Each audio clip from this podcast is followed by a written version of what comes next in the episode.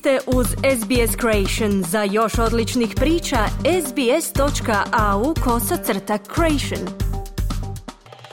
Hajduk je pobjedio u prije odgođenoj prvenstvenoj utakmici, a Dinamo izgubio susret Lige prvaka i na korak je od ispadanja iz tog elitnog natjecanja, javlja Željko Kovačević. U ranije odgođenom susretu četvrtog kola HNL-a nogometaši Hajduka su na poljudu pobjedili Goricu rezultatom 3-1 uz dva gola prvog strijelca lige Marka Livaja koji je do sada dao 10 golova. Prvi je Livaja dao u drugoj minuti, a potom iskazanog udarca u 59. Splitsku pobjedu je potvrdio Avazijem u 72. minuti dok je jedini strijelac za goste bio François u 9. minuti. Hajduk je odlično otvorio utakmicu, Jović je pogriješio, poklon iskoristio Livaja, brzo su izjednačili gosti golom François koji je iskoristio pogreške obrane Hajduka do kraja poluvremena Hajduk je imao veći posjed lopte i ništa više. Hajduk je ipak poveo pola sata prije kraja utakmice Livaja pogodio iz kazanog udarca koji je dosuđen i rukom igrao Jovičić. Drugi pogodak i vodstvo napokon je upustio igrače Hajduka koji su do kraja susreta stvorili niz dobrih prilika. Krovinović je primjerice pogodio Gredu, no do krajnjeg rezultata Hajduk je došao nakon kornera pogodkom Avazijem.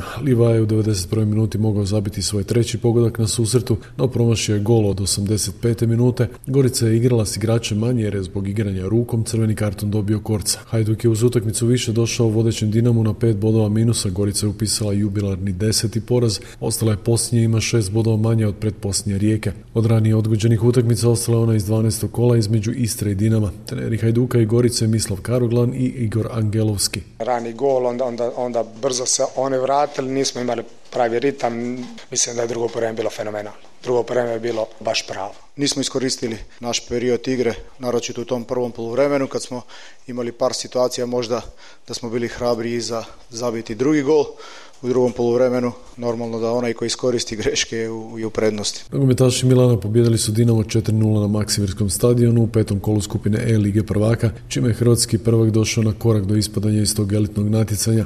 Milan je na Maksimiru poveo krajem prvog poluvremena golom Matea Gabija, a potom su na startu drugog dijela pogađali Rafael Leao i Oliver Giroud, dok je se zaključeno auto golom Roberta Ljubičića za konačnih 0-4 za talijanskog prvaka. Trener Dinama Ante Čačić. Taj drugi gol koji je pao u otvaranju drugog poluvremena je faktički ubio utakmicu. Imam dojam da smo ih relativno jeftino primili, a s druge strane moram reći da je to ipak posljedica kvalitetnijeg protivnika, a isto tako moram istaknuti da ovu utakmicu trebamo gledati u kontekstu svega onoga što je momčad napravila. Naravno da je tu bilo i grešaka, ali se mora priznati da nas je pobjedio kvalitetniji protivnik, veliki klub, velika momčad. Mi se okrećemo nacionalnom prvenstvu, imamo još jednu utakmicu u grupnoj fazi u Londonu i učinit ćemo sve da budemo tamo momčad.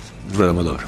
Nogometaši Chelsea, sljedeći suparnik Dinama u Ligi prvaka, pobjedili su Red Bull Salzburg u gostima 1-2, čime su osigurali prolaz u osminu finala. Gosti su poveli u 23. minuti, a pogodak je postigao hrvatski reprezentativac Mateo Kovačić u posljednjem šestom kolu koje se igra drugog studenog. Dinamo gostuje na Stanford Bridgeu kod Chelsea, dok će Milan na svom terenu dočekati Red Bull Salzburg.